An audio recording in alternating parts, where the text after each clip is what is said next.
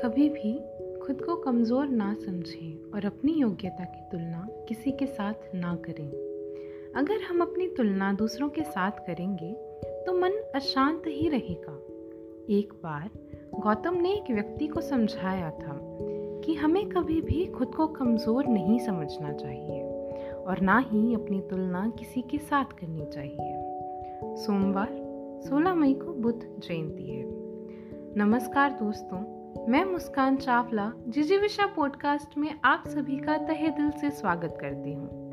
तो आइए, जानते हैं गौतम बुद्ध से जुड़ा एक खास प्रसंग।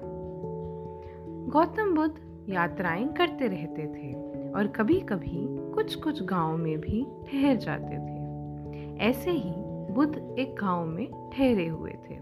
उस समय उनके पास एक व्यक्ति आया और बोला, तथागत कृपया बताइए कि मेरे जीवन का मूल्य क्या है?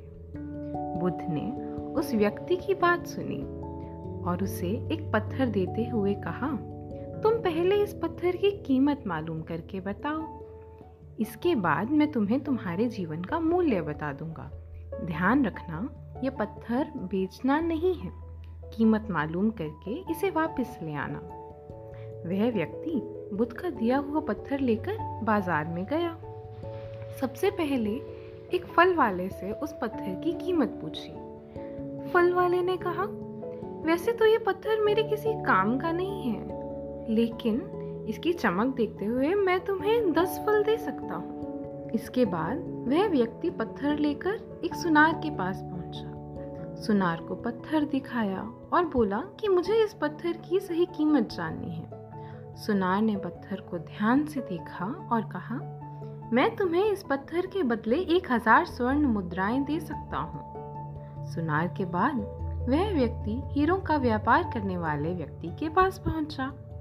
हीरों के व्यापारी ने पत्थर को देखा तो उसने कहा कि ये तो अनमोल रत्न है। ये सुनकर वह व्यक्ति हैरान हो गया।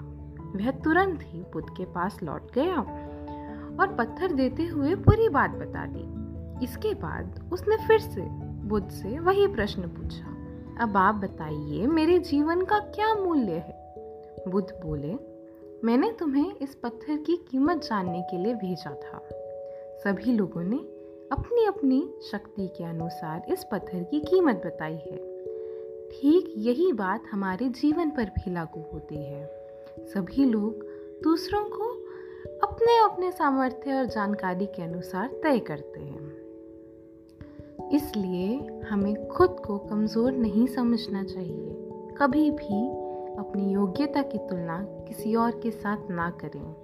अपनी योग्यता, अपने जीवन की कीमत हमें खुद ही समझनी चाहिए। कोई दूसरा व्यक्ति हमारे जीवन की सही कीमत नहीं बता सकता है।